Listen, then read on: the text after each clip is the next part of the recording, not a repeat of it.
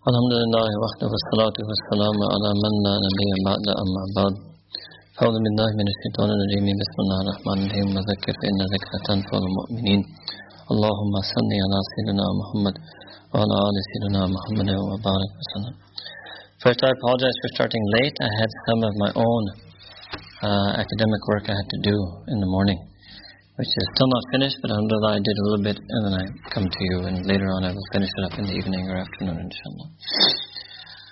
Next announcement, especially for those who are listening online, is we are actually going to maybe end the workshop early today, because some of the people have to travel, and we want them to do some preparations and get some other advices and meet one another and sit one another uh, before they make the journey. So we're not going to take it all the way till 6 p.m. like maybe we had originally mentioned. Okay? So the first thing I want to do is to continue on something that I mentioned yesterday, because I felt that I did it a little bit fast.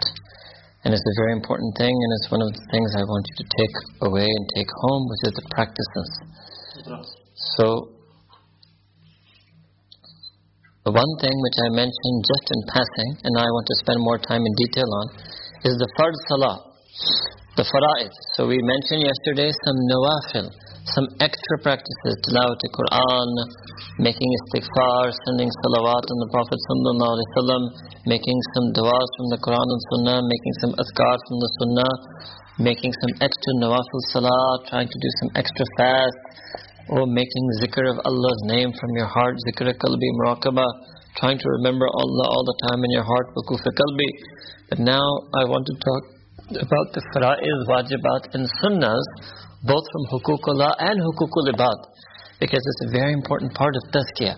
And if a person is only doing some nawafil, and they're not improving the quality of their fara'id and wajibat, both in hukukullah and hukukul ibad, then they cannot really be called a person who is really progressing and becoming closer to Allah subhanahu wa ta'ala. So first from the hukukullah, the most important fard is our salah. Alright? From the world of ibadat. And I will talk about some other things also. Alright? So we must become better in our fard salah. Now sometimes what happens is, and again this was an example of the ghulu, I mentioned a little bit of a person overemphasizing. So they're so concerned with the quality of their zikr, and they're not so concerned with the quality of their fard salah. So the right shaykh, the shaykh you gave me the zikr, I'm not able to feel anything in it. They were also not feeling anything in fard salah, but they don't even mention that. They want guidance on how to do zikr qalbi better, because they want to be able to focus and concentrate in their zikr qalbi better. But they never even asked guidance for how to focus and concentrate on their fard salah better. Hmm? So that means there was a mistake in the emphasis. Hmm? Right? So now this is slightly, the first thing will be slightly different for men and women, and then I will explain if there's anything different. For a man, the number one best way you can improve your fard salah is to pray it in the masjid. This is the boost.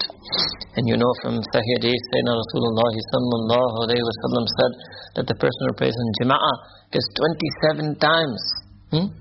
Now the Hadith says 27 times reward. But the Muhaddithin added another beautiful explanation that it also means then 27 times the impact. 27 times more qurb to Allah Ta'ala. Because every ibadah is done for taqarrub. Every worship is done to bring a person closer to Allah subhanahu wa ta'ala. So 27 times more reward, also 27 times more close you get to Allah ta'ala when you pray salah and jama'ah. So that's the number one thing for a man, for their fard salah. Obviously the most important of that is salatul jumu'ah. And so Jummah we should try to have as much adab of Jummah as we can.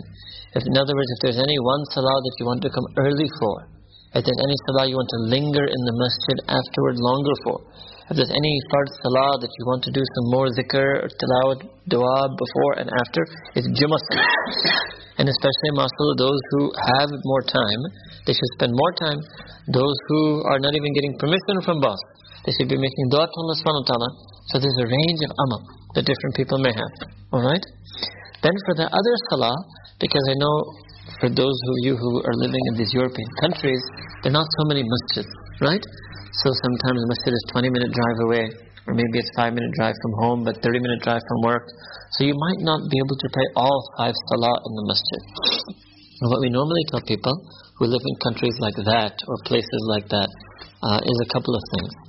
Number one, if possible, and when possible, try to move closer to the masjid.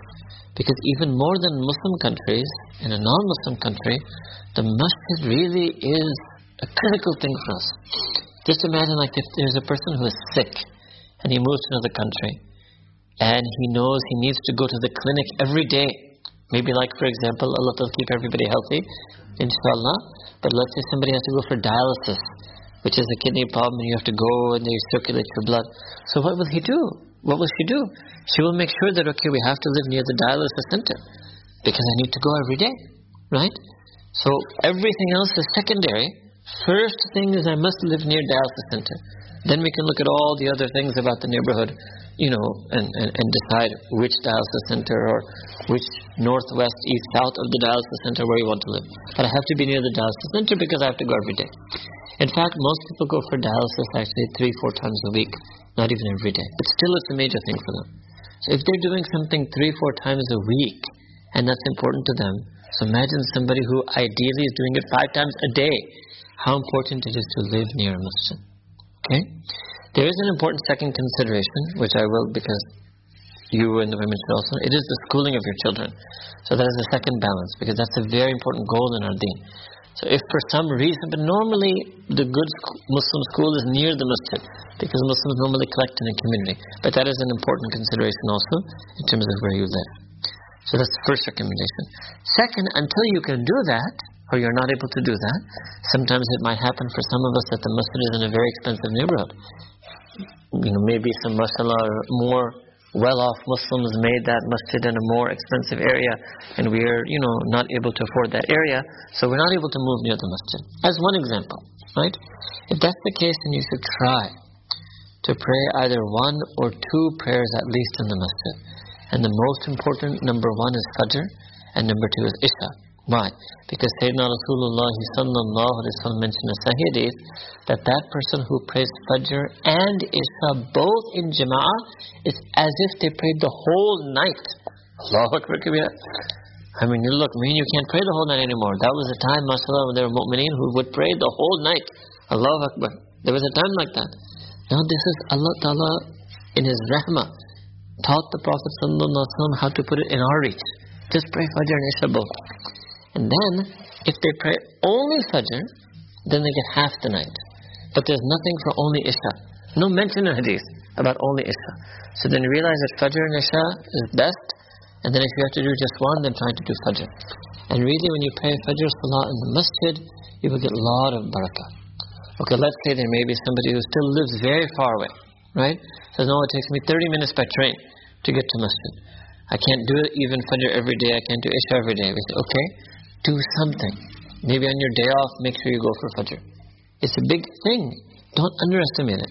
Sometimes people don't realize, they know, I should travel 30 minutes there, and Salah is just 10 minutes, and 30 minutes back, and they start doing accounting. They become an accountant. So one hour, 10 minutes for one Salah. Hmm? But you will get half the night of worship. half the night in mashallah, especially in your, not maybe so much now, but in your winter, half the night is much more than one hour, ten minutes. Hmm? Half the night is maybe, mashallah, in these areas, six hours, seven hours. Right? So even if you want to do calculation, you will still be winning. And as you know, we should not be calculating like that. Right? We need that Fajr Salah. We need it more than anything else. Like a person, again, think like medicine. A person goes to see a good doctor. They say, no, he's 30 minutes away. You never think you just say, no, I want the best doctor for my wife. I don't care. It might take me one hour to get there. If I tell you, no, it's one hour train, you have, to choose such a good doctor, you have to wait two hours, and they'll take you one hour back. Brother, you're going to spend four hours just to take your wife to doctor. You will say, oh, I don't care. I need to take my wife to a good doctor. So just like that, we need Fajr Salah. We need that Fajr in Jama'ah. We need to spend some time in the masjid. Alright? So this is the number one advice for the men. For the women, right, uh, Sayyidina Rasulullah sallallahu alayhi wa says a clear hadith. So there can be no fiqh understanding that sidelines this hadith, right? Because the hadith is agreed upon by everyone. And that hadith is that the Prophet sallallahu said that the best prayer of a woman is in her home, in the innermost room of her home, in the innermost corner or niche of the innermost room of her home. Deep inside, right? So that's a type of beauty. Like you will find the pearl is deep inside the cave or deep inside the shell. Allah has made some beauties like that. So the beauty of salah for a woman lies in it being deeply concealed or deeply embedded. Hmm? So mashallah, that's easy for them. For them to walk into the room and corner of the house takes one minute, two minutes. Hmm? So for them, what they should do is you should have a corner which you dedicate for salah. The fuqaha actually mentioned this masala when they talked about itikaf for a woman. So what they said is a woman cannot do itikaf in the masjid, like the public masjid. So what she should do is she should dedicate some space, might even be just, literally it can be the size of one prayer mat, one musalla in her home, and the term they used for it, and I was literally, I read it again a couple of months ago just to be sure, I, I read it in Arabic myself. Masjid al-Bayt. It's her masjid in her house. So you should make a niche corner, maybe some of you might be blessed, it could be a small room Sometimes some apartments come with a funny small extra room. Make that into your musalla or your corner, your place of ibadah. And treat it with the same, it's not the same hukam as a, same legal status as a masjid, but you treat it with the same level of adab. So that's the place where you place your prayer mat, you have some of your Islamic books, whatever, you know, you have your dua book, you sit there, you have children, you call them there. That's your madrasa, that's your maktab at home. So the children also feel that there's a place. Because the children know there's living room, and there's kitchen, and there's the place where we eat, there's a place where we sleep. They, they, uh, children, they pick up these things. So these things are important. There's a place where I study. When I get older, my mom, she bought me a desk. So that's important. Now I'm a student, so there's a particular place where I study. So they should feel there's a particular little maktab madrasa in their home. And if the woman makes it a habit then of praying there, it will become a place of sukoon and barakah for her. And it will be a place of praying where she will feel closer to Allah subhanahu When she prays in that corner of the inner room, right? Or, you know, I mean, we can even be flexible if for the sake of the children you might want to make it the living room now because the bedroom may be too small or not have that thing. So generally what the Prophet meant is it should just be secluded place, quiet place, corner type place. Alright? So this had to do with where to pray. Where you pray can also improve the quality of our fard salah. Second is obviously how long you take to pray. Now you may not be able to do this every prayer. Sometimes you have to go because baby is crying. Sometimes you have to go, you have to get back to work. Sometimes you have to go, you have to catch a plane. So many times in salah you have to move. And that's fine. Allah SWT knows that. And it's completely permissible to finish your salah and go straight back to work or to meeting or to class or to children or to mother or whatever it is. Right? But you will find that there will be some times, and I said there will be many times also like that, that when you pray salah, you don't have any immediate task. You don't have to be immediately be somewhere afterwards. So if you don't actually legitimately, fairly have to be somewhere immediately, you should linger a little bit. Now I will explain this to you. This is a beautiful hadith, and actually also a beautiful way the muhaddithin they explained it. So this hadith of Nabi Kareem sallallahu alaihi wasallam about Salatul Ishraq. And one aspect of that, although it's not required, but is that when you pray Fajr Salah, then you stay there. And if you pray Ishraq in the same place, you remain seated, and then you pray Salatul Ishraq in the same place. That's actually technically the words of the hadith.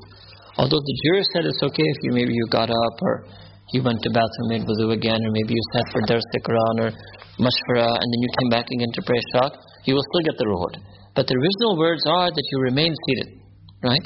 So other muhaddithin, they comment on and say, why should you remain seated? So they actually say, that when a person starts their salah, when they say Allahu Akbar, then immediately Allah Ta'ala starts sending His hidayah, His rahmah, His nur, His love on them. Right? And so that's when it starts. The question is, when does it stop? So there, Muhaddithin wrote that it doesn't stop when you say salam. So you say first salam, then you turn left, you say second salam, it still continues. It only stops when you get up and you leave, what they call i'raz. Hmm? And the jurists actually took a principle from this on what we call khiyar al that if two people are buying and selling, when can the buyer change his mind? So as long as he's there, he his mind. But when he gets up and leaves, that means the contract is completed. So they took that principle from this understanding of hadith. So as long as the person sits there, so you can now make it simple English. It's like you're in a shower of nur. The shower keeps going even after you said salam. If you sit there, you make zikr, you sit there, you make dua, you just sit there. When you get up and you move from the place where you did sajda, then the shower stops. So that means that anytime you have chance to stay back a little bit after salah, or sit in your home for the women a little bit after salah, you should sit a little bit. And that is the best time for you to now connect this to what we mentioned yesterday. That is the best time to do your nawafil ibadat. So if a person says, oh, I recite Quran but I'm unable to focus. Okay, now recite Quran at this time. After your salah, when you're still in the shower of nur. Say, I make zikr qalbi, I can't focus. Do your zikr qalbi muraqabah this time. After your salah, when you're still the shower of nur. You say, I recite salawat directly from the Prophet I'm not feeling so much feelings for him. My mind is wandering. Do it at this time, etc., etc. Alright? So this is another thing. Another beneficial thing that if you have time. Right? Now, similarly, so that actually was using your salah to help other amal. Let's go back to improving the quality of salah. So, similarly, if you come early to salah, or if you're in the home before you pray salah, you sit a little bit. Maybe recite some Quran, make some dua, do some zikr. It's a good warm-up exercise. Many times we give the example of your cold countries, so you don't cold start the car. You start the car and you let the engine run for a little bit until that light goes off, right? And then now you know it's warm enough so you can run it, you can drive. Just like that, if you feel that I was so busy today, or I was under so much pressure, or deadlines, or worry, or sickness, or whatever, and my heart is cold, then warm it up a little bit before you start salah. So when you say Allahu Akbar, it's turning the key, right? And you start salah. So before you do that, sit, make some zikr, make some dua. It can help. And you can do this even for a few moments. It can anywhere from a few moments to a few minutes. It doesn't require a long period of time. The warm up is anywhere from few moments. Few moments means less than a minute. 30 seconds, right? Few moments to few minutes. Few minutes means under five minutes. Okay, so that's a very short warm up, but inshallah you will see it will help you a lot in your salah. Then you go even earlier.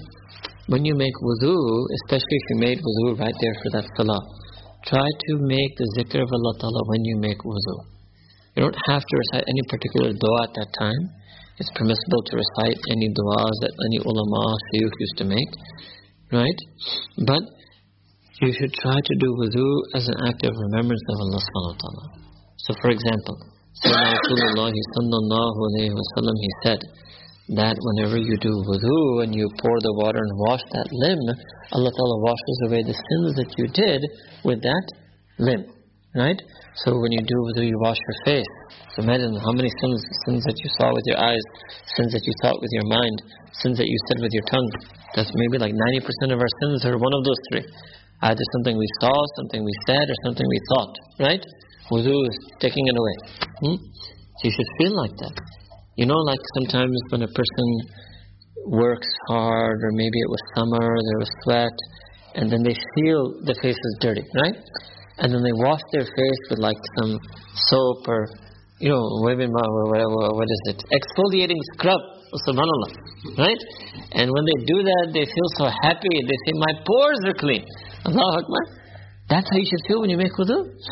That spiritual cleansing took place. Hmm? You should feel like that. That I wudu is exfoliating scrub of sin. Hmm? Allahu Akbar. So don't take wudu and salah because we do it so much we start taking it for granted. Wudu and salah is a bigger zikr than those nawafil zikr I told you yesterday. Wudu and salah is master zikr, major zikr. Hmm? And you're going to do it. Salah to five times a day, wuzu depends, three, four, five times a day. Hmm? Allahu Akbar. And this is not just one time. This is every day you should also track this. Right? Every day you should monitor this. Every day you should try to make it better. Right? And again, if you're busy, if you can't do every salah, then one salah at least try to pray well. One wuzu at least try to pray well. Start somewhere. Start somewhere. Okay? Inside the salah, Obviously, one beneficial thing is to understand what you're saying. So try to learn the meanings of Surah Al-Fatiha. Try to learn the meanings of At-Tahiyat al-Illahi, etc. Right? Try to learn the meanings of everything that you end up saying in Salah. And then some few ayat of Quran or few surahs, try to know the meaning. And then when you say it in salah, try to feel the meaning. Outside salah, try to learn the meaning. Inside salah, try to feel the meaning. You understand? Alright, that will help us also in our salah. Next thing inside salah is to spend a little bit longer in ruku and sujood. Don't only, don't always only say three times only. Or Sometimes five, sometimes seven, right? You will feel even just increasing it even to five or seven will change your salah a lot. Otherwise, when you go too fast, then you then it becomes too much of a physical exercise. When you go a bit slower, even just a bit slower, right, it becomes more of a spiritual version. So sometimes we have to slow ourselves down. Alright? So here, these are a few things about Salah. Last thing I should mention about Salah is if you ever miss a Salah, which is called Qadha, mostly people miss it because of sleep, right? They slept through Fajr, or they came home like in this time, they came home at night and they were so tired, they said, let me take a nap. Huh? And I will take a nap, and I will wake up for Isha. And then they convince themselves even more. I'm so tired, I won't even be able to pray Isha properly now. So better I take a nap, and then I will wake up and I pray Isha fresh. Hmm? But because they were so tired, they can't get up in one and a half hour nap. They were so tired they needed four to six hours sleep. That's why they were so exhausted. So understand your body also. This is also part of the akal. You must understand your body, your limits, your strengths, your weaknesses, right? And one of the big things in our deen actually to understand is your sleep. You have to become a PhD in your own sleep. yeah, you must know this about yourself. And if you know this about yourself, that if I'm dead tired, exhausted, I can't wake up after 30 minute power nap. I'm not going to get up after four or five hours. Then pray Isha, even if you think I'll be tired falling asleep in Isha, pray Isha like that. Pray sleepy Isha and go to sleep. Right? And if you say, mashallah, I'm a person who is a light sleeper, or I can go to sleep and wake up in half an hour, one hour, one and a half hours, okay, no problem. Take your nap and get up and pray Isha fresh. Alright? There. So I was saying that if ever a person misses salah, what to do. Mostly I was saying it's due to sleep. If you miss a salah, this you should feel some pain. You should feel some sadness. You should feel like I missed the deadline for the job application. I missed the deadline for the scholarship. I just missed the visa. I, oh, I forgot, I didn't understand the rules. I could have gotten the visa. I could have gotten the passport if only I had known the rule. I missed. The, the, how would you feel if these things happen? Huh? You understand? I missed the flight. I missed the visa. I missed the passport. I missed the exam. I missed the job. I missed this. You would feel sad, right? So just like that, you should feel sad if you miss Salah. Alright? Salah is also flight. As-salatu mi'rajul mu'min. Allahu Akbar. Hmm? Missed a flight? yes So you should feel sad. Right? I'll go even further. If you don't feel sad, you say, no, don't feel sad. Right? So then right there is the time you should sit down and make istighfar. There's another way of doing istighfar. One is to make istighfar, seek Allah's forgiveness when you feel really embarrassed and you have a lot of remorse that you did the sin. Another way to make istighfar is I don't feel any remorse. What's the matter with me? I just did the sin and I don't feel sad. Do istighfar at that moment to make yourself feel sad. Say the words of remorse and regret. So you feel remorse and regret. Right? Like when our children fight, what do you do? You tell the one child, go say sorry. He's not sorry. He's not sorry at all. Right? like these four, five year old like sons who fight each other. They're not sorry. Right? But you make him say the words. Hmm? You better say the words at least. Hmm? And sometimes you will see with the kid that finally you push him, you push him, you push him, and goes, you know, I'm sorry. Right? There you go. And then actually he starts to actually feel sorry. Hmm? Once he actually says it, he starts to actually feel sorry. So like that, you should make a istighfar. When you say it, you will actually start to feel sorry about missing Fajr Salah. And you can even do that with yourself. Keep saying it until you feel sorry. Keep making a istighfar and thinking about the meaning and feeling until you truly feel sadness and remorse over missing making Qadha Salah. Alright? Take it. So these were some ways to improve our salah. And so salah was one example. There are many things that are the fara'is from hukukullah. The other major areas are behavior, so that I spoke to you about on uh, Friday night, about anger and envy, and tonight inshallah, at 8 p.m. we will talk some more also about some other behavior characteristics that we have to fix in our, for the sake of our relationship with Allah Ta'ala, and also obviously sake relationship with others. Next is the hukukul ibad. So hukukul ibad is very important. In the early days, this is who used to be called a Sufi. Who is a Sufi? Today we think Sufi is the one who does the most ibadah. Sufi is the one whose du'as are accepted. In the early days, Sufi was what? The one who gets along with everybody. That person was known as Sufi. The one who's the best character. The one who's the most soft. The one who's the best husband. The one who's the best wife. The one who's the best father. The one who's the best mother. That person was known as Sufi. You understand? So what does it mean? Sufi is just a word in terms of hukukul ibad. So there you should look at the what are your top responsibilities. So basically, it's the family, right? And within the family, spouse and child. Taken up? So be, if you're a man, be a better husband. If you're a woman, be a better wife. And either way, be a better child to your parents. These are the two things. Be a better spouse and be a better child. And those of us who are older, mashallah, have children, be a better parent. So we can add that also. Three things. Each one is a whole course. The only one I've done out of these three is marriage course. That's there on the website. We have the whole marriage course downloaded. We've been there for many years. Alhamdulillah. I think it's been there for six years now. Alright? So anybody who's married, inshallah. Huh? Subhanallah.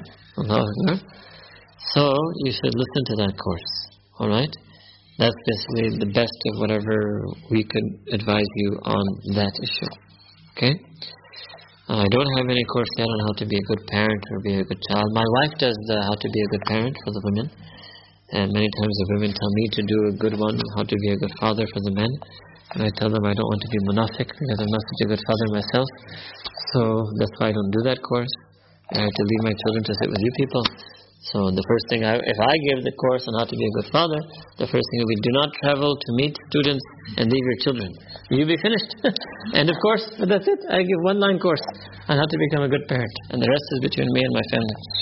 Allahu Akbar. Huh? Yeah. okay.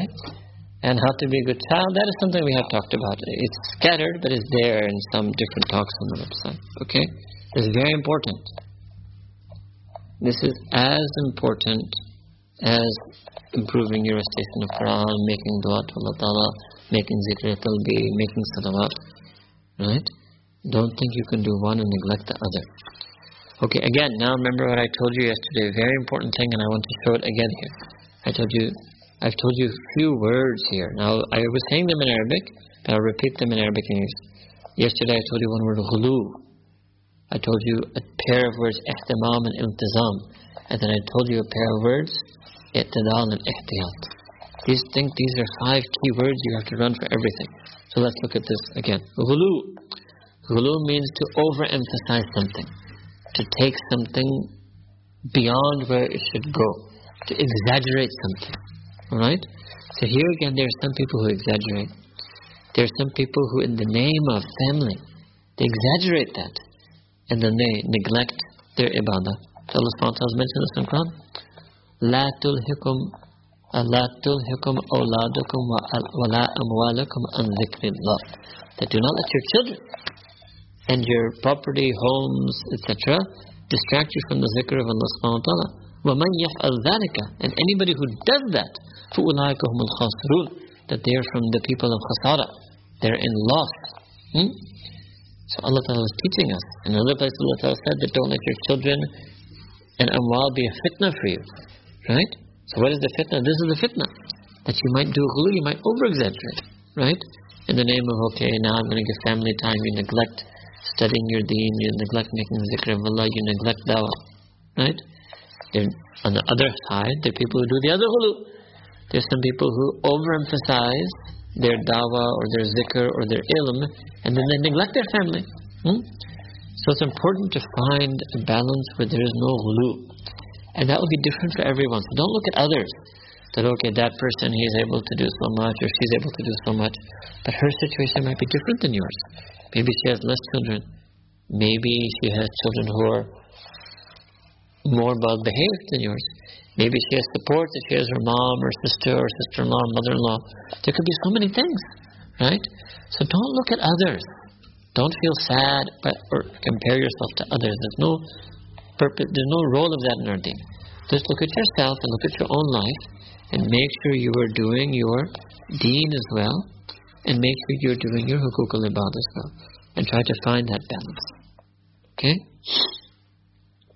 The other words were, there's no actually sense of ihtimam and iltizam here in this.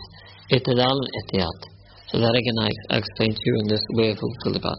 Itidal already did that you should be balanced and measured between your responsibilities of day and your responsibilities of home. Ihtiyat. Ihtiyat means sometimes you should sacrifice each for the other. Both should get a pinch. In other words, sometimes it should be that you sacrifice your deen, extra deen, not farais, for the sake of family. What does that mean that, oh, you were, you know, you wanted to go to a lecture, but your family is visiting, and they only come, whatever, once every few months. So sometimes you have to sacrifice it. You genuinely, sincerely wanted to go. You had niyat to benefit. You wanted it to bring you closer to Allah Ta'ala, but you have to pinch that and you have to spend time with your family. Sometimes it might be the family is planning a vacation and they say we want to come in last 10 days of Ramadan so we can spend Eid with you. And you thought, well, last 10 days of Ramadan is my major time for me to do ibadah. So sometimes if you have a good understanding with them, you can try with love and gentleness to tell them maybe it's better if you come after Eid. Right? Sometimes you may have to pinch family a little bit. So in both ways you do some ihtiyat, right? But again, this is also a very delicate thing. Everybody's situation is different. So what I said is not necessarily to be exactly followed by everyone, but I gave you a general thing. You have to look. And that way you'll always pretty much be in itidal, if you pinch both some of the time. Right? Okay? So this covered some elements of hukuk al-ibad, and like I said again, about the character traits is a big training part of tazkiyah. So there's a lot of that already on the website, and we gave you one talk before. We will give you another one tonight on that. There's also a very important series of topics, whether it's anger, whether it's lust, whether it's greed, whether it's envy, whether it's pride, etc. Okay, it's a very important teaching. So this I will just say it, but this is important to learn as well. But we won't do it so much in detail beyond those two talks. All right. So now, after having talked about these fara'is from hukukul and hukukul ibad, let me now come back to the nawafil practices that I mentioned yesterday and give you some more detail on some of them. Right? So, number one, if you remember, we talked about tilawat Quran. All right. Now, how much Quran should a person read? Now, interestingly, Allah Subhanahu wa Taala Himself has said in Quran, "Faqra'u ma tayassara min al-Quran," that you should recite that which you find easy to recite so that's what we tell the beginner. So beginner is told every day at least open Quran. The, the pure beginner, in the bilkul, like in English we call novice, pure, preschool, right? Every day you should open Quran al-Kareem and recite as much as you easily can. But that might change for you. Someday it might be one page, someday it might be half a page, someday it might be three pages, right? And watch this, note this about yourself. It's, you will learn about yourself. What type of, how strong am I? Right? How much can I easily recite? You might find easily recite three verses and then I don't feel like reciting anymore. I find it difficult. You learn about yourself. And if you learn that about yourself, you should be more worried. You should I need a lot of help. Hmm? Like the person who comes out of physical therapy says, okay, now walk and see how many steps you can take.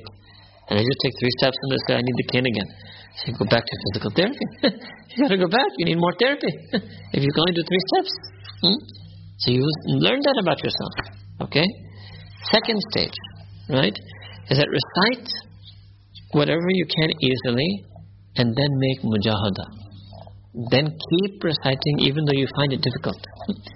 even though you find it a burden. And see how far that can take you. How much mujahada can you make? So again, the person takes three steps to give me the cane. So the more intense physical therapist, Sheikh is like that. He's just a spiritual therapist. He said, no, I want you to take two more steps. You can do it. Allah Akbar. Gives him the motivation. You can do it. Come on.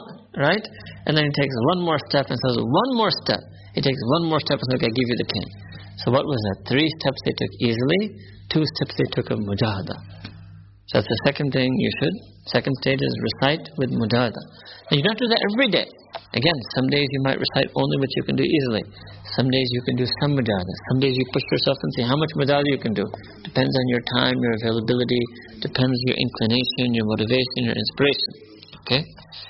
If you practice this method, however, then inshallah a third stage will start to open gradually. Gradually. Like when Fajr just starts, you get one thread of white light, like Allah Ta'ala mentioned Quran, the Imam was reciting also in Fajr Salah. Hmm? One thread of white light. Hmm? So what will happen? You will get your first opening, which is stage three, which is recite how much you enjoy to recite. First is what you found easy to recite. Second is you struggle, make mujahada to recite. Then you will sometimes start enjoying. And then that part is easy. That's easiest. Because when you enjoy, then what is stage three? Recite as much as you enjoy. That's why Sahaba Ikram used to pray one, two, three hours. That's why you hear the stories of people that read three juz a day, five juz a day, seven juz a day. Hmm? Allahu Akbar. Those of you know in Mushaf, there's another marker called Hizb. One seventh of Quran, because you have to finish Quran every seven days. So that means about four, four and a half, four to four and a half juz a day. So nobody can do that much mujahada. That's not possible. That's because they enjoy it. You understand? That's the third stage. Okay? So this is clear now about the tilawat Quran. Sometimes for the mujahada part was why the Mashaykh would mention a particular amount.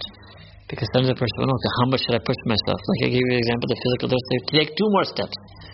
If you just left it open, take as many more steps as you can and force yourself, the person would be a bit confused. Sometimes you need to give a person a bit of a target, a goal, and then they can do some mujahada. So for that reason, Mashaykh used to say, recite this much. Now in earlier times, the Mashaykh used to train the students to recite one juz a day. But now that's difficult for people. Then we saw, and maybe saw this in many Mashaykh, in the 20th century they started bringing it down to half a juz. And I'm thinking, hey, 21st century, right? Then maybe we have to bring it down to quarter juz. So, but we, so we want to keep it there for the nisbat. So we mention all three to you, right? So if you want second level mujahada A, try to push yourself to at least complete one quarter juz. When you can do that regularly, next try to push yourself to complete half a right? When you can do that regularly, the next push yourself to try to complete one juz. Alright? At the end I will mention to you this notion of i'tidal, how to balance in between and amongst these different ibadat. Because sometimes that becomes a question of a person. I've got 40 minutes, I want to give 40 minutes, but what should I do? You mentioned tilawat, and you mentioned dua, and you mentioned zikr, and you mentioned istighfar, and you said salawat, and you said zikr qalbi. What do I do? I've only got 40 minutes. That I'll explain to you at the end. Okay? First I'm just explaining each one separately. Next thing about tilawat Quran is that you should, if you haven't yet already, if you haven't already, you should improve your tajweed, your ability to recite. You don't have to become a world-class yani qari, what we call husn karat, but you should try to recite a bit better. Because when you recite better, it's easier to recite, and then you will recite more. So the key to unlock recitation is tajweed. For some people whose tajweed is average, for you, all you have to do is recite a lot. Like you will see in Ramadan, if somebody recites more, they will realize that by third, fourth day, they say, well, my recitation is flowing. And they're amazed. But why? Because you just spent three, four days reciting it well. I mean, you start, you're reciting a lot. Kasrat tilawa, so that makes you recite with flow. Right? So that's another thing to work on in Quran. Alright? Then finally, about Quran is obviously the meaning. Right? So the women, many of them must have already studied the with my wife online. We have our whole tafsir of Quran in English already there on the website for you. You can listen to that. Or you can learn tafsir from any other source that you want. But the more you understand Quran while reciting, the more you will find easy to recite, the more you will enjoy the recitation. Alright? So it's a lot. I'm giving you the whole work. Just think I'm giving you one year's worth of homework. Right? Like in the school, in the, I don't know here, but in the summer break, they give the child summer homework. for two, three months. I'm giving you one year homework right now. Alright? Okay. Second was istighfar. The istighfar, I already mentioned it today, two things. When you already feel remorse or use it to say remorse. Yesterday I mentioned to you that there are many different formulas of istighfar. If I want to just make it simpler, you can begin with one of these two, either astaghfirullah rabbi min kulli dhanbi wa atubu or astaghfirullah al-azim alladhi la ilaha illa huwa al-hayyul qayyum wa atubu And if you're pressed for time, just say astaghfirullah. Alright? On this, I think on the website also we have actually talk more, talk specifically just about istighfar and the feelings you should feel when making istighfar. So we can refer you to that for more detail. Salawat Durfi also I mentioned yesterday right? Uh, about the different sentences, longer, shorter. Let me just talk a little bit about the feelings, and there's a whole talk about this also on the website. Your feelings in salawat is number one, you want to feel love for the Prophet. You're doing it as an act of love. So love needs to be expressed. There's a poetic saying in Urdu, Urdu, wo mohabbat ne jisme izhar ne and they say another thing, muhabbat nahi, jisme shiddat nahi. So it means it's not love. That which is not expressed cannot be called true love. Because true love needs to be expressed. And that which is not felt uh, passionately, deeply, intensely, that can also not be called true love because true love is always intense and passionate. Right? So the question is, how do we express our love for Sayyidina Rasulullah sallallahu alaihi wasallam, Allah Ta'ala out of His mercy and hidayah for us, He gave us a way to do that, and that is called salawat. يا إن الله وملائكته يصلون على النبي يا أيها الذين آمنوا صلوا عليه وسلموا تسليما hmm? And that beautiful thing in that ayah is we learn that Allah Ta'ala also expresses His love for the Prophet through salawat. they also express their love, the angels, they also express their love the Prophet in the same way to salawat. Allahu Akbar. So that's another mercy of Allah that Allah not only did you give us a way, humans, to express our love for the Prophet you from your hidayah guided us how to express our love for him the same way that you express your love for him. Allahu Akbar. Hmm? It's called salawat on the Nabi sallallahu alayhi wa. اللهم صل على سيدنا محمد وعلى آل سيدنا محمد وبارك وسلم Right? Second, Sayyidina Rasulullah sallallahu alayhi wa sallam, he said that whenever a person sends salat salam on me once, Allah comes, Allah subhanahu wa ta'ala sends salat and salam on that person ten times. So for example, if we recite salawat on Nabi Kareem sallallahu alayhi wa sallam a hundred times, Allah Ta'ala sends 1,000 salawat on us. 1,000. Hmm? Remember what I did for you in the accounting and the salah 27 times. This is 1,000 times. Hmm? If you say 100, you need 10 time multiplier effect.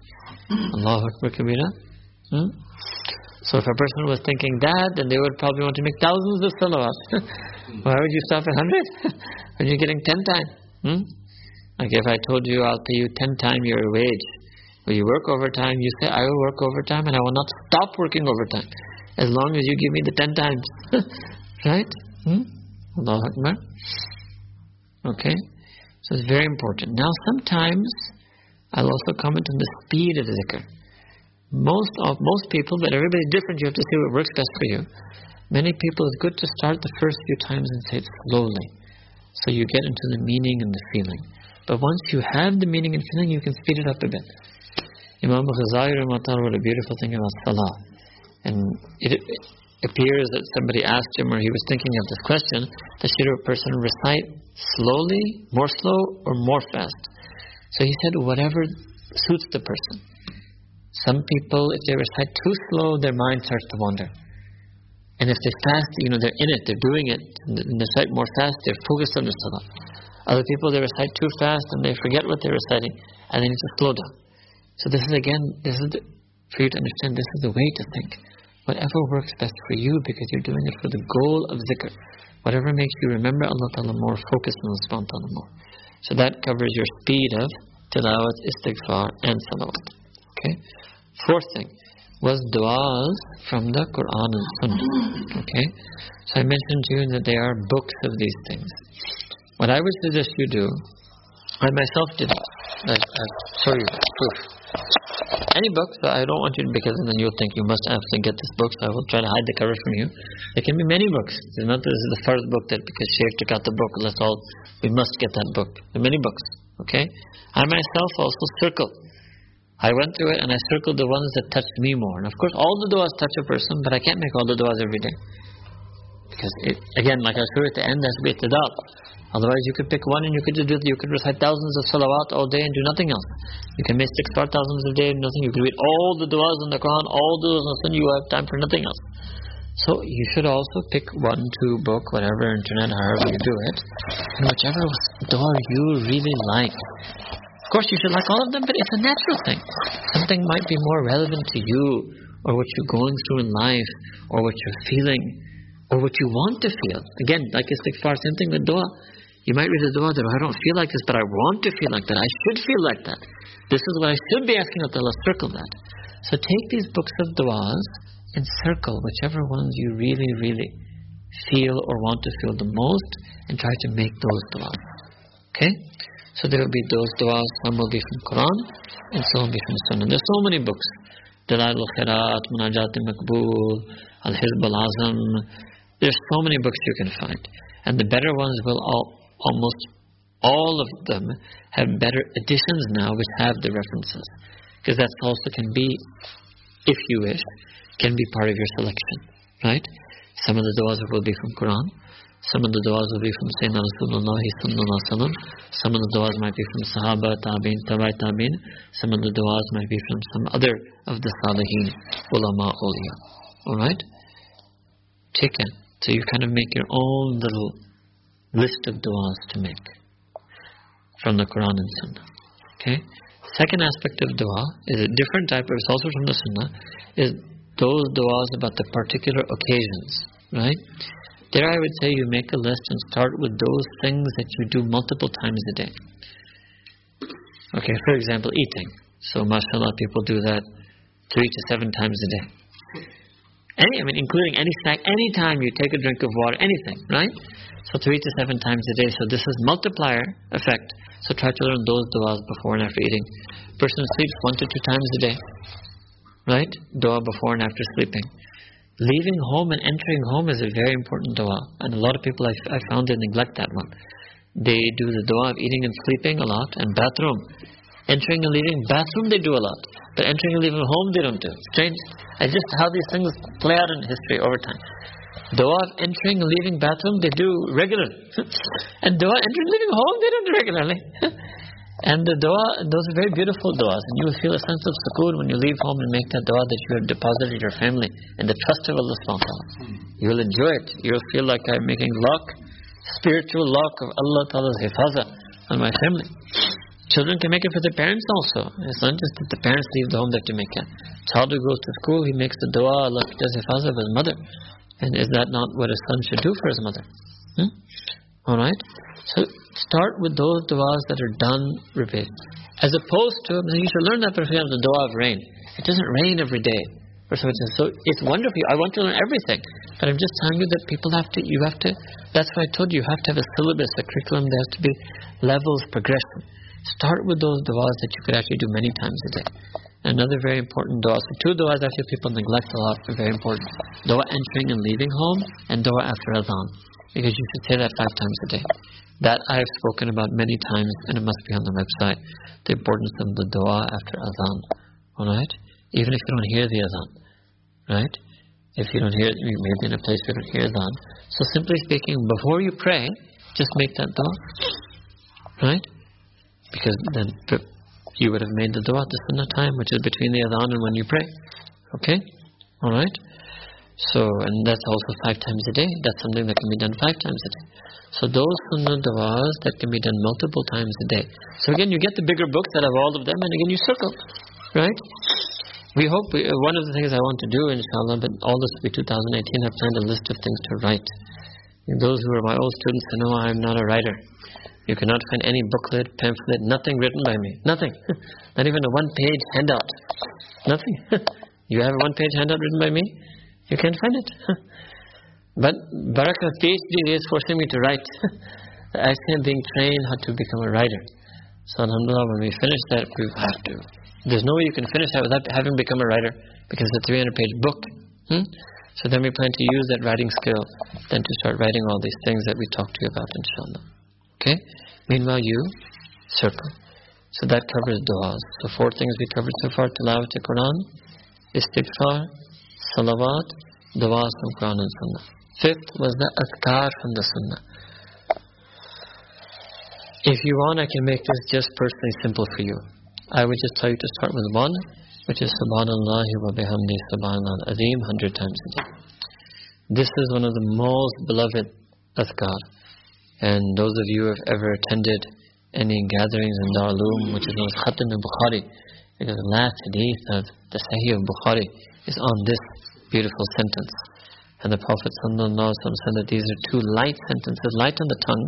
It's very easy to say, but they weigh heavy on the scales on the day of judgment. Allah Ta'ala will weigh our deeds. So there's a lot of virtue and merit to this.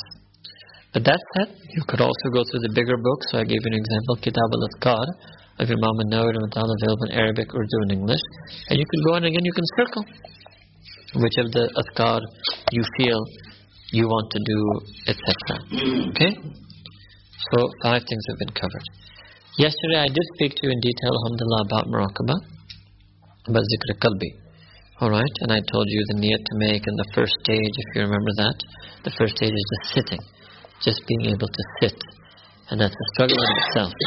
To sit with the niyyah that my spiritual heart, my qalb, is repeating the zikr of Allah's name.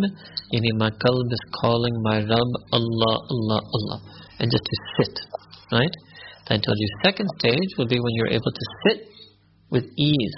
And you are sitting regularly. And you want to try to do that from 10 to 20 minutes. I'll give you the amounts as well. When you're able to sit regularly for 20 minutes a day, then you can talk about how to focus on Allah's name. Alright? Now I'm going to say a few things for some of the older students.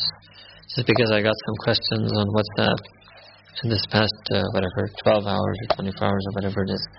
So those of you new, this, what I told you is enough you need to know about muraqabah. I just one more thing, the numbers. So you start with 300, then 500, then 700, then 1000. And any point you need guidance, you can ask me along the way for that. But I'm giving you the stages, okay? So first you're sitting with niyat, and during that you're using the subah 300, 500, 700, 1000. Alright? And then inshallah, when you complete this amount of time and this amount of number, then you can ask me for the next thing. For those who are the older students, right? So what I'm about to say is specifically for them. Okay. For those who are the older students, this is something I have said in earlier majalis, but still I will repeat it. So as I mentioned, that there are different lessons of zikr. There's a curriculum of zikr. So some people who have been our students for multiple years have received these different lessons. There have been some of our students for multiple years who never received any additional lessons. Alright? So the first thing I want to say about this is that those of you who are older students, I wanted to put the emphasis, like I mentioned to you yesterday, if you might remember, that sometimes a person overemphasizes the additional adhkar and did not put so much emphasis on their transmitted adhkar. So the first thing that I want the older students to do is what I said today about the Fard Salah, what I said today about Tilawat Quran, Istighfar, Sharif, Du'as from Quran and Sunnah, Adhkar, right? And, oh, and I, I forgot. And, and what I now what I will say next, but should have said now, what I will say next about the Nawafil Salah and extra fasting. Those are two things I left you. You people should help me. Those of you take notes. Those are two things I'm supposed to do before Muraqabah. And what I'm both saying about, I want first of all the older students to focus on all of that and to write me about that first while doing the first lesson of Muraqabah as I just mentioned. Then, when they write and they're able to have good quality and improvement in all of these things, tilawat, istighfar, salawat, du'as from Quran, sunnah, azkar from sunnah, nawafil salah and extra fasting, and they're doing the first lesson well, and they feel that in that first lesson alone, of muraqabah, they're getting the focus and the concentration, then I will tell them how to go back and resume their other lessons. Okay? Everybody caught that the older students. Plus, next thing, if there is one of the older students, and alhamdulillah, we do have people like that. Huh? There are people like that, understand? What? Who actually are doing well on these seven things. And they are able to focus on the muraqabah. Right? Then what I want them to do is all the lessons that they had ever been given, they should resume doing all of them. Alright? And then they can write me and ask me, and then I will tell them the number, let's say of times to make zikr of Allah's name, or maybe minutes or something and what they should do. Okay? Because there are a lot of people like that. Especially those who were very strong in their zikr and were benefiting a lot from the zikr. But maybe there was some gap that came. So I, anybody who is like that must first and foremost regain what they had before trying to get more. That's a very important thing in deen. That if ever Allah Ta'ala out of His karam, fazl, tawfiq gives you any ibadah or any ilm and you feel you lost it, you must immediately, first and foremost, make that loss a temporary loss and regain what you have. So, for example, the ulama teach people who memorize Quran that if they forget it, first of all, they must remember it again. If somebody had ilm of deen, they become rusty. We tell them, go start teaching or study again or do something. Don't let yourself get rusty in your ilm. If a person was on the path of zikr and at any point in their life was doing well or better than they are now anyway, in their zikr, in their zikr qalbi and other adhkar, other amal, then they must first and foremost regain that. Alright? Okay? And they must make the effort to regain that. So this is that was the guidance for the older students. Now, let me make a list for myself, so we have to talk about the nawafil, salah, extra fasting, and then the last thing will be the how to have ratio, proportion, balance between and amongst these amal when a person has limited time. Okay? Something I did talk about yesterday as well, and I will try to wrap it up today. So, nawafil salah. Okay, once we did a whole majlis on this topic, and I hope it's somewhere up on the website. I'm also hoping, I don't know if I'll be able to do it, but I, for many years, really not had anything to do with the website. Uh, but I'm hoping that before Ramadan, I actually sit down with some of the people and try to organize at least one section of it, so that during Ramadan, you people can just go to that section, and that is the properly well updated one, and has some of these things I'm talking about today also. Right? Otherwise, the website has become a big maze that is hard to navigate. All right? Nawafil Salah. Here, again, now to begin at the beginning, so for the person who is the pure beginner, they should start with two rakats, nafil salah. And I would suggest, although this, is not in any way required or sunnah, it's just a suggestion, that you start with two salat al-tawbah. Sayyidina Rasulullah mentions that if a person has done a sin and he wants Allah to forgive him, so he should pray two rakat salah and then make dua to Allah for forgiveness of that sin. Now the Prophet himself did not call it salat al-tawbah. He said, pray two rakats nafil extra salah and make dua to Allah to forgive you for the sin. Muhaddisin gave it the label salat al-tawbah. Okay? Alright. The dua you should make, there's a dua called Sayyidul Istighfar, which is another hadith the Prophet said that this is the most powerful, most beloved, most potent, most accepted dua by Allah Ta'ala when seeking forgiveness. So once I did a majlis just on this topic, how which two rakats to pray. So first Salat al-Tawbah. Then comes another Salat, Salat al-Hajjah. Again the Prophet said that if a person has a need, can be need of akhirah, I need Jannatul Firdaus. Can be need of day of judgment, I need you to forgive me on day of judgment. Can be need of deen, I need taqwa, I need haya. And can be need of dunya, I need rizq halal, I need spouse, tayyib, right? Okay? That a person should pray two rakats nawafil and they should make dua to Allah subhanahu wa ta'ala. There's a particular dua, and that's also in these types of books, in the hadith, on internet, Urdu, English, Arabic, everything. Alright? Third type of salah, two rakat salah, is called salatul istikhara. That you pray when you need that, right? When you need some guidance or you're facing a major decision in your life, or at a major juncture in your life, right? And I think all of you know about that one two rakats, and again there's a particular dua available in Arabic. You have to always make the duas in Arabic. I just mentioned the English in order so you can read along or know the meaning. But the dua has to be made in Arabic. You don't have to memorize it, you can read it. No problem. If anybody has difficulty reading Arabic, they can read in the transliteration. Right? Okay? Alright. Then another type of two rakat nafil is pure nafil. Not tawbah, not hajj, not istikhar, just pure ibadat. Just two rakats extra salah because Allah wanted to pray extra salah too. It's another good type of two rakats. Okay? Second point about this of nawafil salah is that you should always try to make dua. Don't just pray those two rakats and then say salam and end it, and then leave. Pray two rakats, say salam, end it, and make some dua to Allah subhanahu wa ta'ala. Because we learned from this hadith, what was the process of training us? That when you want to make a special dua to Allah ta'ala, whether to forgive for sin, whether to fulfill a need, whether to ask Allah to guide you for a decision, you should first pray two rakats. So we learn there's a connection between two rakats and dua, right? And the dua that is offered after two rakats is more makbul to Allah subhanahu wa ta'ala. So therefore every time you pray two rakats salah, you should make dua at that time. Right? Now that dua is not from the, the Quran Sunnah reading ones. That's your own dua. So that's another aspect of dua that we had to mention. So du'as from the Quran, du'as from the Sunnah, and your own dua. In du'as from your own heart and tongue. The best time to offer that is after Fard Salah, after Nawafil Salah, after Tilawah, after Zikr Qalbi, after Istighfar, after every ibadah. It's a time for kabuliyat or acceptance of dua. So try to make it a habit daily also of making dua from your own heart and tongue. Okay? Welcome. And these are the best times to do that. Extra fasting. Alright?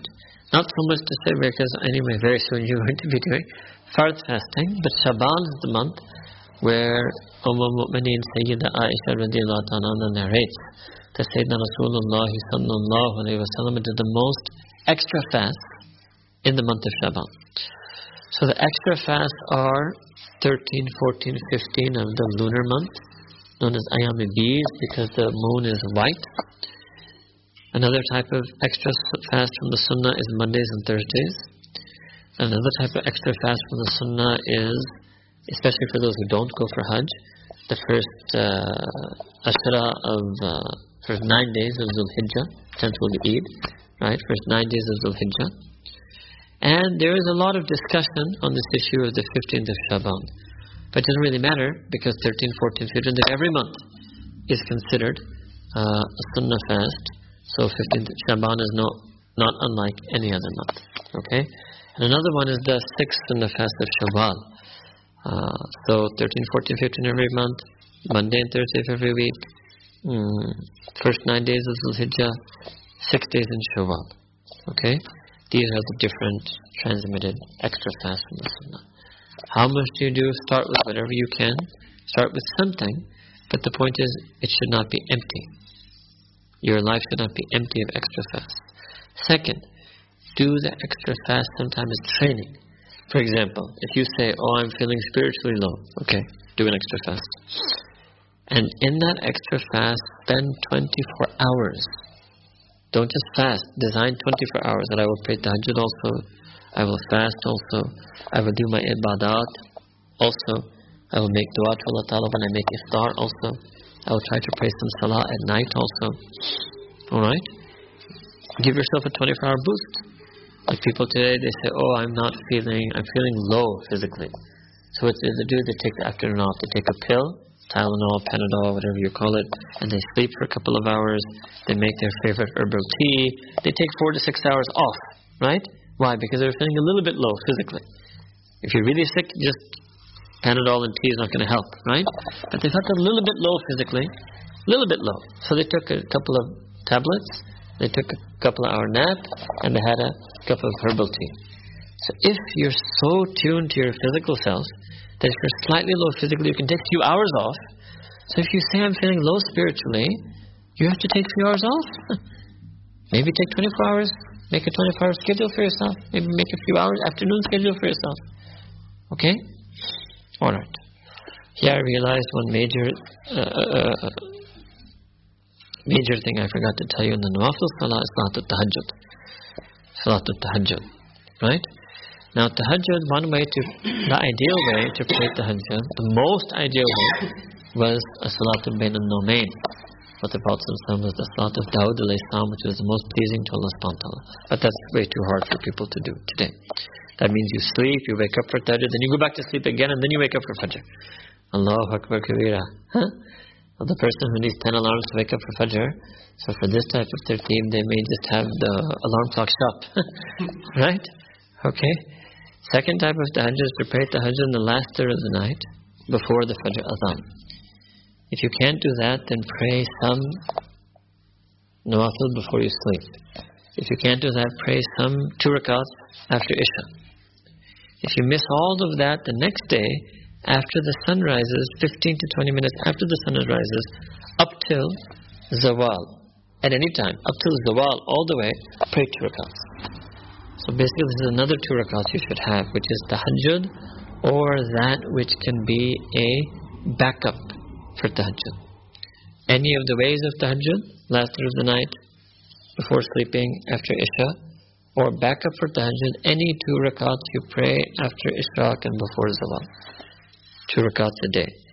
Then if you do that regularly, and you always make dua, Allah Ta'ala grant me the night tahajjud, this is the amal. So he said, can you give me some amal in which I pray tahajjud regularly? So the amal is that you always pray two rakats nafil, with the niyat of tahajjud or back up for tahajjud, and every time you do that, you make dua that Allah Ta'ala grant you the night tahajjud. Obviously, when you're sick, or you're traveling, or there's some, you know, family or work or study emergency or difficulty, you may not be able to pray it. But otherwise, in normal conditions, right, which most of people's life is actually passing in normal conditions, you should be able to pray it. So last thing now is the balance between all of these things. Alright? Okay, wukuf kalbi. Right, maybe I should explain that a little bit today. Because yesterday I just referred you to the talk on the website. Wukuf kalbi means that you always remember Allah subhanahu with your heart. So now, rather than always, I will give you a way to start on this. Whenever you're most busy, try to remember a little bit. So think today I'm going to do these, these, these things, and this is going to be very busy. So make a note, tag, make sure you do zikr while doing that. Because otherwise that's such a busy thing. You'll be so occupied and you might, there's danger. Danger of what you might forget Allah entirely during that act. So you better make a little note there. You better make a note there that while doing it, you should remember Allah along with that. Right? Because I noticed a lot of people were not doing this wukuf Because again, something I mentioned to you yesterday, that you know many of the shuyukh say this. Some have told me this myself recently in the past few months when I was discussing with them how to guide the people. They said, don't give them, don't tell them. just tell them one thing. One sheikh told me, only tell them muraqabah. Allah Akbar. he said, just tell them to do muraqabah. That's it.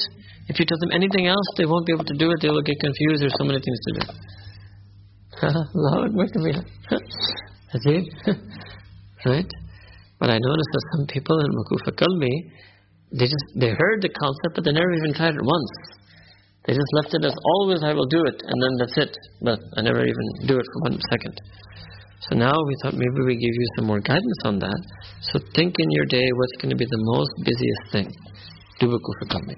And second, think what part of your day will be the easiest time to do it. So for example, if you drive to work, you can say, okay, I'm driving to work, I'm totally free. But because I'm driving, I can't do tilawat to Quran or pray nafil salah. So when I'm driving to work, I will try to make this practice, exercise. That can I remember Allah Ta'ala in my heart? Not zikr Allah Allah. Just remember Allah. Feel feelings for Allah. Have thoughts about Allah subhanahu wa ta'ala. Have feeling of shukr for Allah subhanahu wa ta'ala. Have feeling of love for Allah subhanahu wa ta'ala. Imagine Allah Ta'ala sending hidayah on me at that moment. Can I remember Allah in my heart and my mind while I'm driving?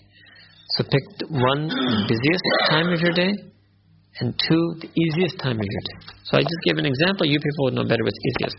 Women might say, I'm washing the dishes at home. Right? Women are saying, why doesn't he tell the men to wash the dishes at home? Huh? Huh? Okay. So I say, man is washing the dishes at home. And he can think, okay, it's easy time. While I'm washing dishes, my heart can remember Allah subhanahu But you have to try. You have to try. Alright? Okay, now last thing is the balance between all of these things. Because I am worried because every sheikh told me this. That don't tell them everything. But I did it anyway. I told you everything. Allah Akbar.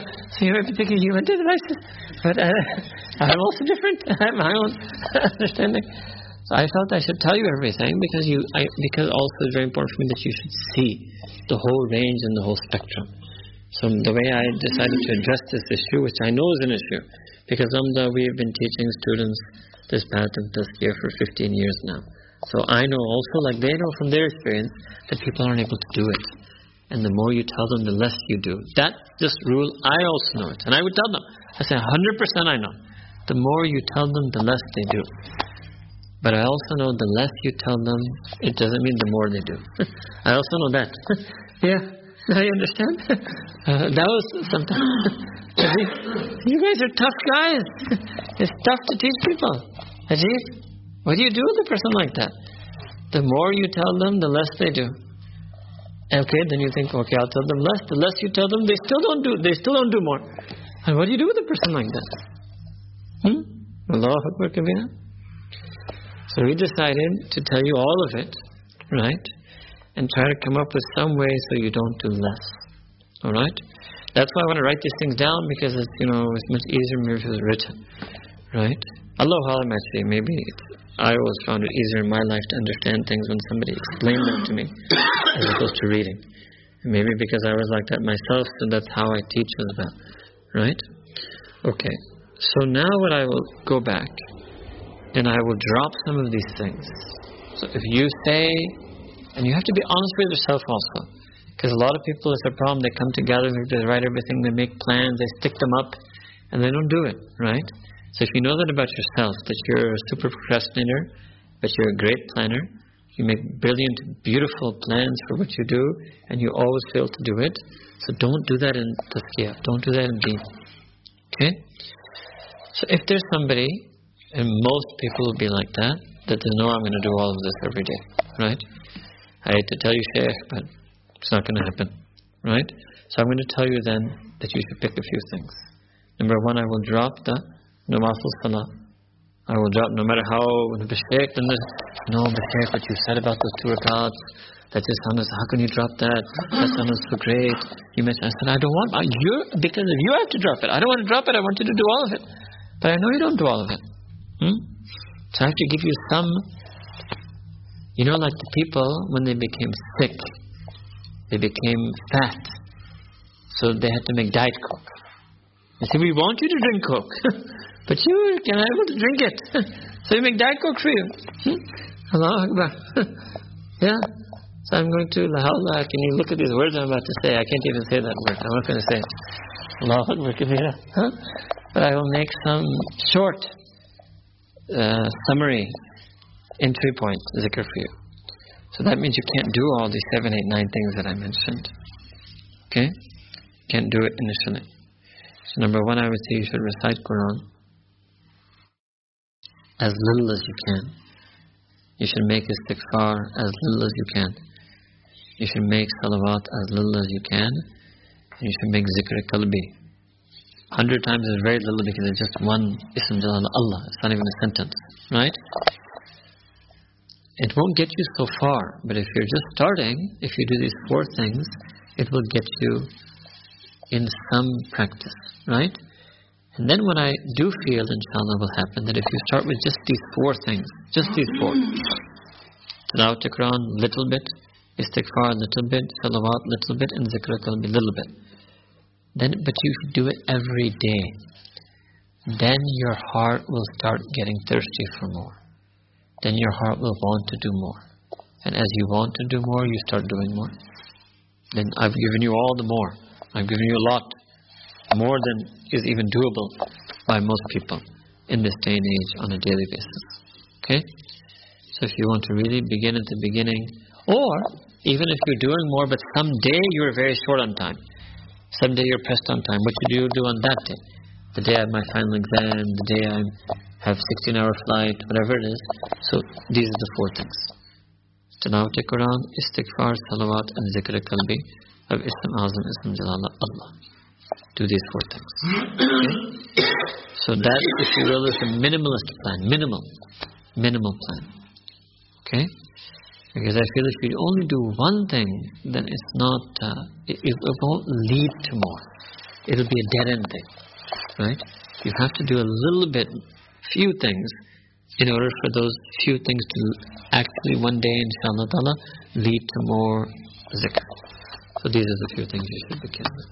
Okay? From the nawafil, obviously what I said about fard, that's there. Fard salah, I mean that, these are two separate discussions, right? Where I said in the beginning about fard salah, that you have to do. That's fard, right? That you have to do. Alright. Probably the older students would ask me this question that if you have medium time, what should you do? If you have very little time, I gave that thing. If you have the full time, I give that. But if you have medium time, because then which one of these do you do more? Right? So, this, what we've been telling people recently, is that whichever one you feel benefits you more, do that one more when you have more time whichever one you find your heart, you might say, I, don't know what benefits me. Okay, I can phrase it a different way. Whichever one your heart feels like doing more. So if you have 20 minutes extra today, what does your heart want to do? It wants to do more zikr do more zikr. Your heart wants to recite more Quran, recite more Quran. Your heart wants to pick up those dua books and recite more ones, even the ones you didn't circle. Do that. Whatever your heart wants to do more. Your heart wants to do more nawafil. Your heart wants to pray oh, awabin that day or pray, you know, eight rakats tahajjud that day or whatever your heart wants to do more. Alright? So for the middle, whatever your heart wants to do more. And then I've given you the full prescription as well. Okay? But that covers everything we wanted to tell you on this weekend. So actually we're not going to go all the way till 6. We're going to end now actually. Those of you who missed any earlier session, it's more important that you listen to that. That was the full session. And then inshallah, people have to get ready for their journeys. Uh, I will just end with a short nasiha. And that is that actually, no matter how much a shaykh can try to teach you, no matter how much you might try to read and learn about your deen, even no matter how much you might try to make your own ibadah, your own amal, ultimately it's all up to Allah subhanahu wa ta'ala. Allah subhanahu wa ta'ala said in Quran that no one of you can ever do their tazkiyah ever. وَلَكِنَّ اللَّهَ يُزَكِّي مَنْ يَشَاءُ But Allah subhanahu wa ta'ala is the one who does your tazkiyah and He does it مَنْ يَشَاءُ whomsoever He wants. So actually all these amal are just an humble attempt by humans to attract Allah Ta'ala's mercy towards us. It's not our effort, even if you did the full prescription, that's not the cause. The full prescription, medium, starting, just niyat, talab, Allah can become attracted to anyone for so many reasons. Maybe even failing to do it all and just feeling sad about not doing anything, even that, that sadness can attract Allah Ta'ala's mercy. وَلَكِنَّ اللَّهَ يُزَكِّي مَن يَشَاءُ It's Allah who will do tazkiyah.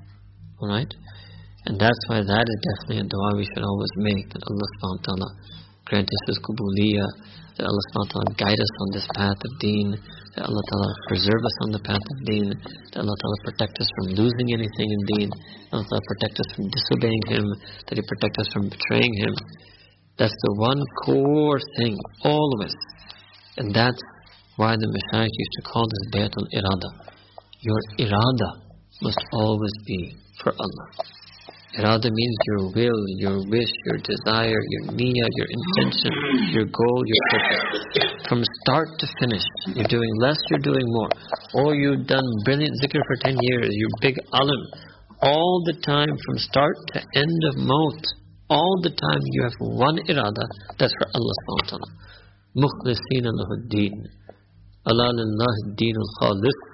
That to Allah ta'ala only He accepts khalis sincere, pure deen, you need that which was done exclusively for him. Not for the sake of being more Sufi, not for the sake of succeeding, not for the sake of making Shaykh happy, not for, and not for the sake of making myself happy with myself, that I'm now happy with myself, that I'm strong, or I'm making tahajjud. No other murad except Allah subhanahu wa ta'ala. From start to finish, this has to be there. This is the golden thing. As long as a person has this, you can call it ikhlas, you can call it sidq, you can call it talab, you can call it irada. In English means you can call it sincerity, you can call it truth and honesty, you can call it desire, you can call it love even, right?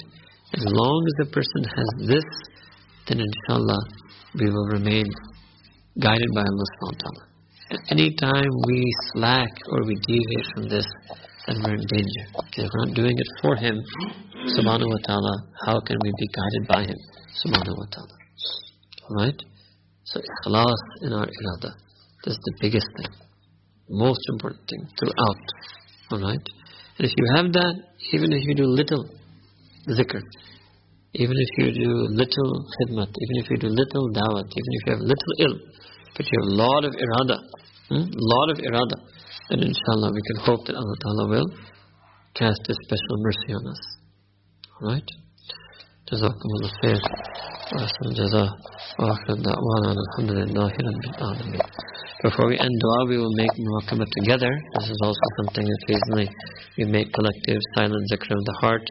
So the method of this is simply you will close your eyes and bow your head and disconnect yourself from the world and make niyat that the heart of your ruh, your qalb, your spiritual heart is making zikr of Allah subhanahu wa ta'ala's name and that Allah subhanahu wa ta'ala is remembering us as He promised in Quran, فَذْكُرُونِي أَذْكُرْكُمْ Allah Ta'ala said, make zikr of me, I Allah will make zikr of you. So we make niyat of that, and we make niyat that our qalb is calling Allah's name, as if our qalb is silently calling Allah, Allah, Allah.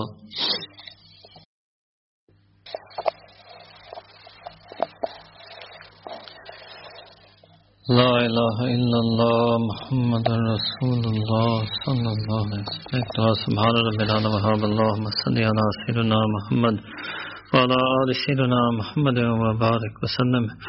ربنا ظلمنا أنفسنا وإن لم تغفر لنا وترحمنا لنكونن من الخاسرين. رب اغفر وارحم وأنت خير الراحمين.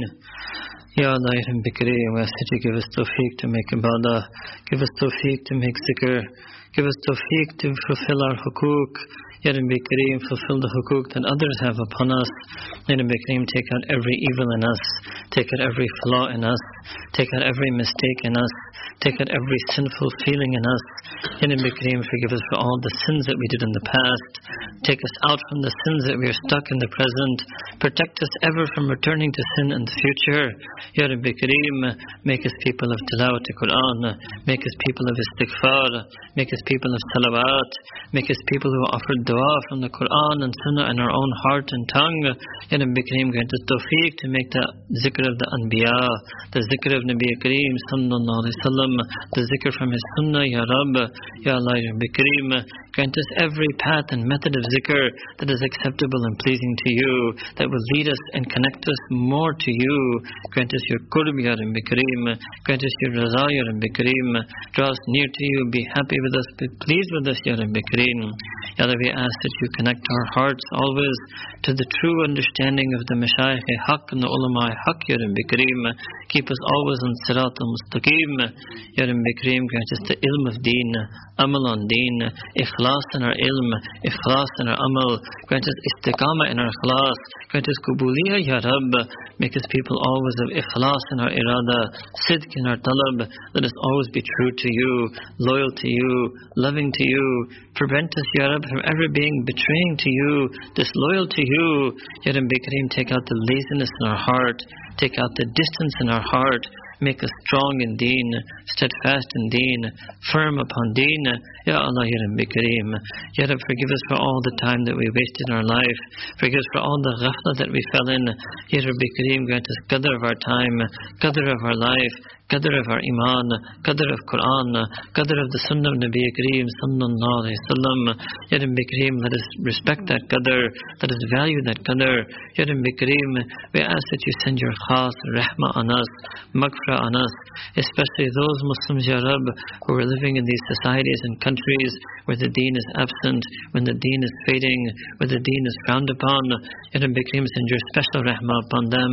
Preserve their iman in their heart, preserve the iman of their children, preserve the iman of all of their family and all of their legacy and descendants. Make it easy for us to find a way, Ya Rab, to live a life pleasing to you in such an environment, to live a life leading to you in such an environment, and accept us for dawat of deen, Ya Rab. In your control lies everything, Ya Allah. You have power over all affairs and all hearts. You are ala kulli shay'in qadir. Best that you soften the hearts of all of humanity towards Islam. Guide the hearts of all of humanity towards Islam. Show them the truth of Islam. Protect them from the falsehood of propaganda.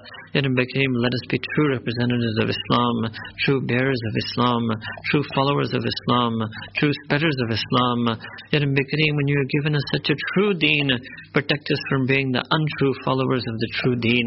Make us the true followers of the true Nabi sallallahu alaihi wasallam, the true followers of the true deen of Islam. Make us the true slaves of you, our one true and only true Rabb, Ya Allah. Ya Rabbi, ask that you send your rahman maghfirah on the ummah. So many members of the ummah are struggling, Ya Rab. They need your hidayah, Ya Rab. They need your rahmah, Ya Rab. Rescue them, Ya Rab. Protect them from the pitfalls of the dunya. Protect us from the deceptions of our nafs. Protect us from the evils of creation. Make us live our life for akhirah, Ya Rab. Make us live our life for deen, Ya Rab.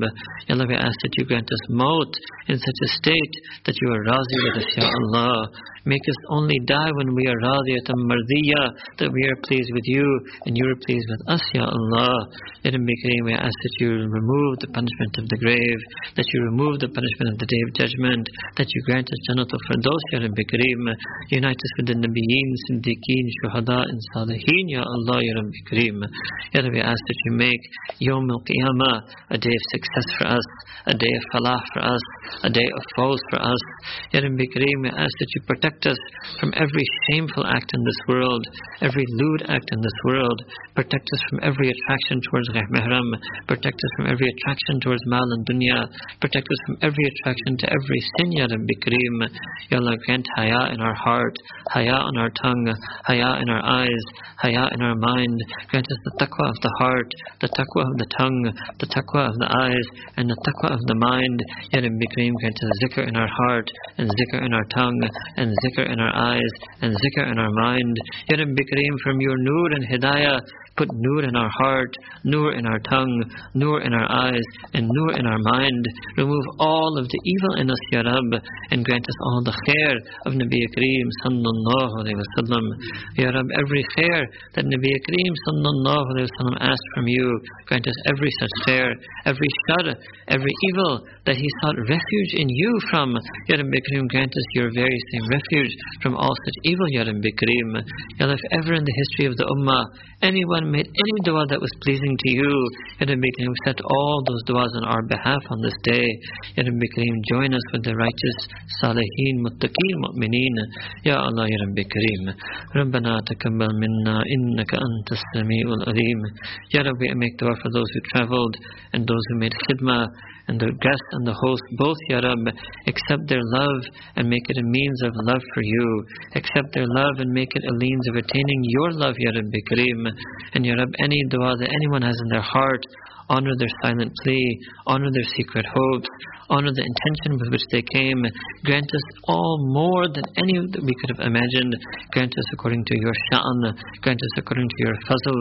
Grant us according to your karam. Grant us according to your hidayah, Rabbi Kareem.